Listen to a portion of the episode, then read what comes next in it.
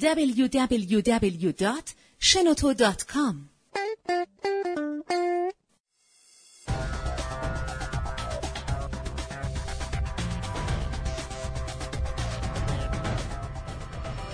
سلام. به قسمت ششم پادکست کاریا خوش اومدید. من حمید رضا احمدی هستم. من هادی فرنود. و این هفته می‌خوایم در مورد دبل ساید مارکت یا با چی؟ فارسی چی میشه؟ با چی؟ بازار دو طرفه. بازار دو طرفه. یا عرضه و تقاضا صحبت کنیم. و مهمونمون میلاد صابری است از استارتاپ کاربانک.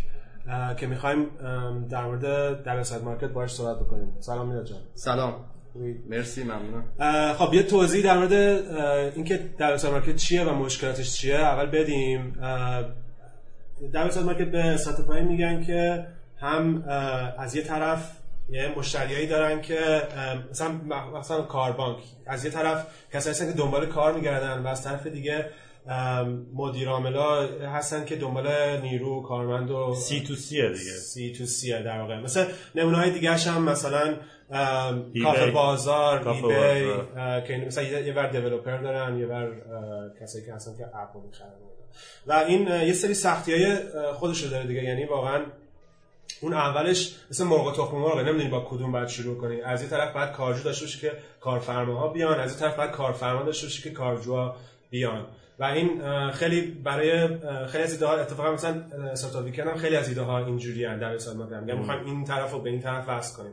ولی واقعا شروعش خیلی سخته. بعد که یه ذره رو دور میفته شاید مثلا یه ذره راحت تر بشه.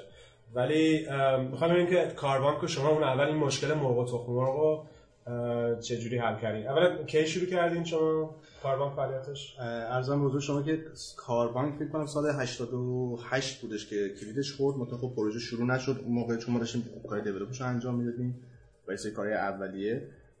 بعد پروداکت اولیه هم که آماده شد که بتونه در واقع خدمات رو ارائه بده به کارفرما سال 80 و اواخر سال 88 بودش که در واقع شروع شدش. یه سایتی تو حوزه کاریابی. عملا ما کاریابی رو به شکل مکانیزه انجام میدیم. یعنی کارجو و کارفرما رو روی, فضای مجازی به هم دیگه متصل می‌کنیم و هر دوتاشون رو در واقع متفق می‌کنیم از این قضیه. خب اون اول قبل از اینکه بخواستین شروع بکنیم می‌دونستین یه همچین مشکلی هست دیگه. یعنی سایتون خالیه. اگر چیز نباشه. چجوری حل کردیم؟ قدم اولی که برداشتین غیر از دیولپ آره مسئله مسئله اینه که ما اول که به این کسب و کار و به این سایت نگاه می‌کردیم تصورمون این بودش که خب یه سایتی باید باشه پر از کانتنت و محتوا در رابطه با فرصت های شغلی و خب کارجو بریم فرصت های شغلی رو ببینه و علاقه من بشه که بخواد رزومش رو تو این فضا بذاره و کارفرما بیاد از این رزومه استفاده بکنه. بعد خب این چشم انداز قشنگ بود. اینکه این سایت اینجوری باشه بازی کننده زیادی داشته باشه محیط پر از تعامل ولی به وجود آوردنش سخت بود. ما از همون اول بین فکر می‌کردیم خب چیکار کنیم؟ کارفرما علاقه من بشن به اینکه اصلا بخوام بیان درخواست شغلشون رو سایت ما بذارن. و به این نتیجه رسیدیم که ما باید در واقع یه قسمتی از این چرخه رو خودمون شروع کنیم به راه انداختن. کانتنت هم خیلی سخته دیگه. یعنی یا ترجمه یا اینکه خودتون بنویسین کار آسونی نیست. دقیقاً. مسئله که هستش همونجوری که شما اشاره کردیم بهش این دو طرفه است. یعنی هم جنبه عرضه رو داره هم جنبه تقاضا داره. و بعد بین این دو تا یک بالانس و تعادلی برقرار بشه برای اینکه بتونیم چرخه رو خوب بگردونیم. کاری که ما کردیم بعد از شروع این بودش که ما از منابعی که در اختیار داشتیم که عمدتا جراید بودش مثل فرض کنید روزنامه نیازمندی همشهری که اومده بود شغل‌ها رو تو زمین‌های مختلف دسته‌بندی کرده بود استفاده می‌کردیم. ما از روی اون منابع با کارفرما تماس می‌گرفتیم. بهشون می‌گفتیم ما بستر اطلاع رسانی آنلاین هستیم و اگر می‌خوایم آگهی شما رو به صورت رایگان روی این سایت درج می‌کنیم. یعنی مثلا یه کارفرمای تبلیغ گذاشته تو نیازمندی همشهری شما همشهری رو هر روز می‌گرفتین. نگاه کردیم بهشون زنگ می‌زدیم گفتین تبلیغاتون هم دقیقاً همینطوره. ما از نیازمندی همشهری و بقیه روزنامه ها استفاده می‌کردیم. و با کارفرماش تماس می‌گرفتیم. از content اونا استفاده می‌کردیم می‌مدیم می‌ذاشتیم روی سایت. منتها اینجا ما content رو یه جورایی manipulate ش هم می‌کردیم. به این معنی که content خامون رو رو سایت بذاریم. چون شما آگهی روزنامه همشهری مثلا نگاه بکنید چون اونجا با محدودیت منابع همراه هستن و بابت شما جایی که رو نیازمندی می‌ذارین هزینه پرداخت می‌کنین مثلا خیلی مختصر میان می‌ذارن. فرض کنید مهندس مهندس اصلا. کمتر مهندس صنایع فوری میرداماد بعد کارفرما با چالش مواجه میشه میگه چرا رزومه خوبی برای من نمیاد؟ خب تو چیزی نمیشه از شغلت. بعد وقتی مثلا ازش می‌پرسی خب چی باید باشه؟ میگه مهندس صنایع باشه دیگه. خودش یعنی انتظار داره که بدون طرف که چی باید باشه و چی کار باید بکنه. در صورتی که اینجوری نیست.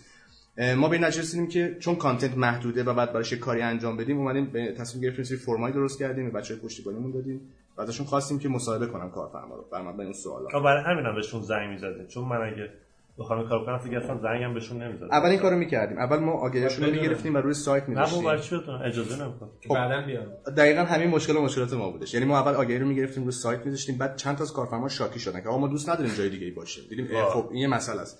گفتیم خیلی خب سیستم رو مکانیزه تر کردیم گفتیم هر آگهی روی سایت درج میشه خود به خود به اون ایمیل یه ایمیل زده بشه بگه آقا آگهی شما رو ما روی این سایت گذاشتیم اگر علاقه‌مندی وجود نداره به ما اعلام کنیم ما برمی‌داریم. دیدیم بازم این کار نمی‌کنه چون content ها ناقصه. مرحله ولی بعدی- کسی نمی‌گفت برداری. خیلی کم بودن. آره معمولا اینطوری. آخه می‌دونی چه رایگان بود.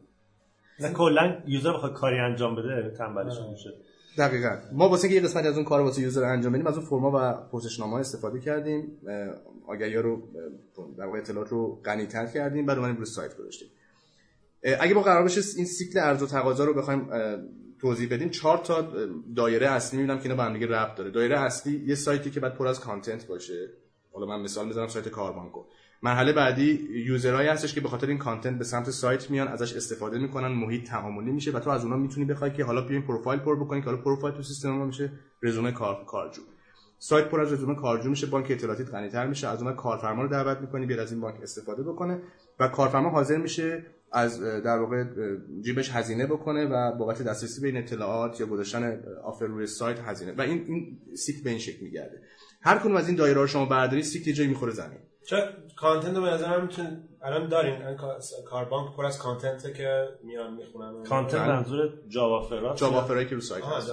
job post. کنم مثلا مثلا در مورد که دنبال چجوری دنبال کار چجوری marketing. آره. مثلا چجوری رزومه بنویسین و این چیزا چرا ما در واقع یه سری مقالاتی که کمک بکنه به کارجو که چجوری رزومه بنویسین رو داریم این هم به جهت کمک به کارجو هست هم به جهت اینکه کسی که رو سایت میاد در رابطه با هیته کاریابی و شغلیابی بتونه کانتنت های متعددی رو پیدا بکنه و برای هر سلیقه‌ای ما در واقع کانتنتی داشته باشیم و خب کمکشون بکنیم اون برگردیم اول اول از یه طرف کار کارفرماها رو از طریق همشهری و جاهای دیگه پیدا می‌کردین که خودتون ثبت نامشون کردین. بعضی مدت مثلا روزی چقدر بوده؟ روزی ما شروع کارمون من یادم میاد وقتی کارمون شروع کردیم دو, ن- دو نفر رو گرفته بودیم که صورت نیمه وقت کار می‌کردم من یادم یه میز خیلی کوچولو داشتیم با یه کامپیوتر که این میز فقط می‌تونست در روز برای یه نفر باشه. و ما دو نفر داشتیم و چالشمون این بود که اینا سر تایم باید برن و میز رو تحویل بدن به نفر بعدی. یعنی نفر اول از صبح میومد تا ساعت 12 و نیم نفر بعدی 12 و نیم میومد نهار می‌خورد یه کار شروع می‌کرد بعد از ظهر و اینجوری ما کارمون شروع کردیم. اول اول کار فکر کنم روزی 5 تا 6 تا آگهی سایت درج می‌شد و این رسید مثلا به 20 25 تا آگهی که از جاهای مختلف فقط همشهری نبود. ما از منابع مختلف استفاده می‌کردیم. از کتاب اول فرضاً استفاده می‌کردیم کارفرما رو پیدا می‌کردیم. اسم می‌کردیم شرکت بزرگی زنگ می‌زدیم بهش می‌دیم که آره نیاز شغلی داره. نیاز شغلی رو می‌گرفتیم رو سایت. به این شکل رفتیم سراغ در واقع بعد از این مدتی چیز شد یعنی خود کارفرما فهمیدن که همچین منبعی هم هست خودشون بیان بجن که بله الان الان خود. کارفرما کارفرمایی داریم که خودشون تا روز زنگ می‌زنن و چقدر ما فکر طول کشید که مثلا یعنی هنوزم لابد نمی‌دونم هنوزم به بعضی جاها زنگ می‌زنین؟ ما قطعا پروسه marketing و بازاریابی ادامه داره ما تو از روش‌های مختلفی استفاده می‌کنیم. دیگه روش‌ها به به بشه ولی درصدش کمتر شد درصدش بله بله بسیار کمتر شد. اون ق- اون سمت market چیکار کردیم؟ برای گرفتن کسایی که. دنبال کار میگردن چجوری شما رو پیدا می‌کنن؟ می‌تونم بگم یه جورایی تبلیغات کردیم خودمون رو شناسوندیم بهشون. ما از منابع مختلف استفاده کردیم واسه اون قسمت از چرخمون. اه، کارجوهایی بودن که یادم توی روزنامه‌ای بودش برای کانون فارغ التحصیلان دانشگاه آزاد که اون میومد می‌گفت اینها از دانشگاه ما فارغ التحصیل شدن این ایمیلش یا ایمیل داشتن یا موبایل معمولا. که ما از هر دو طریق استفاده می‌کردیم و پیامی رو براشون میفرستادیم مبنی بر اینکه کاربانک چه کمکی می‌تونه بهتون بکنه. اتفاقا تجربه خیلی جالب دارم. من یه سیستم در واقع ارسال اس ام اس خریده بودم که از طریق اون به این شماره موبایل ها اس ام اس می‌زدم اون سیستم این امکان نداشت که از این شماره 11 رقمی یا 13 رقمی استفاده بکنه. ما از سیم کارت خودمون میفرستادیم. ما یه سیم کارت برای این قضیه خریده بودیم که این انجام بهتره. مثلا. حالا بهتون میگم چرا بهتره. به دلیل اینکه اول ما یه اس ام اس میفرستادیم که کاربانک سایت کاریابی و جستجوی شغل. خب بعد چیزی که مهم بود این بودش که ما این feedback می‌گرفتیم. در واقع بازخوردا رو میسنجیدیم. خب یه تعداد بازخورد یعنی هر روزی که اینو run می‌کردیم می‌دیدیم که چقدر ورودی داره واسه ما میاد. بعد ما هی پیامو عوض کردیم ببینیم کدوم پیام می‌تونه بهترین بازخورد داشته باشه. چون شماره شماره موبایل بود ما پیامو عوض کردیم بعد از چند خودمون تر گفتم که آره یه بار یادم. این پیام فرستادیم دفعه آخر و روی این پیام موندیم که این سایت رو ببین واسه کاریابی خیلی خوبه جواب میده. و اون شاید بهت بگم بالای 75 درصد 80 درصد از اس ام اس. نه اصلا حس تبلیغ چون رو نه. طرف فکر می‌کرد خب این اس ام اس قطعا مال یکی از دوستانی که من شمارهشو یادم رفته save آره، بکنم. خب بذار ببینم چی میگه و میرم آره و و خب انصافا ما خلاف بهش نمی‌گفتیم. یعنی نمی‌بریم از پیامی استفاده بکنیم که در واقع اینو منحرف تو کنه یا آره الان من مثلا شماره 3000 می‌بینم اولا پاک. می‌کنن آره نه اصلا اسپم شاید پیامش پیام خوبی باشه ولی گارد گرفته اون شخص نسبت به این پیامک که میاد. ولی خب بعد از این مدت دیگه این روش هم ادامه ندادیم. از تبلیغات اینترنتی استفاده کردیم email marketing استفاده کردیم. و در واقع درج بنر و همکاری با بقیه سایت ها تبادل لینک کنیم خب الان کاربانک در چه وضعیته؟ یعنی مثلا نسبت کسایی کارفرماها که تبلیغ گذاشتن رو سایت شما راضی هستن که چند درصدشون برمیگردن؟ ما اتفاقا این مسئله که اشاره کردیم روی شاخصی کار کردیم. اسمش هم بوده شاخص بازگشت مشتری. اون شاخص اینجوری طراحی شده که به ما نشون بده که اه، کلیه فروش ها فروش ها فروش که روز سه ماه اخیر ما داشتیم مربوط چند درصدش مربوط مشتری هستش که قبلا هم از ما خرید انجام داده بودن. و خب مثلا این شاخص من یادمه توی سال گذشته از مثلا رو 10 11 درصد بود که شاخص خیلی پایین بودش ما اینو آوردیم رو 17 18 درصد و امسال رسوندیمش به تقریبا 26 27 درصد.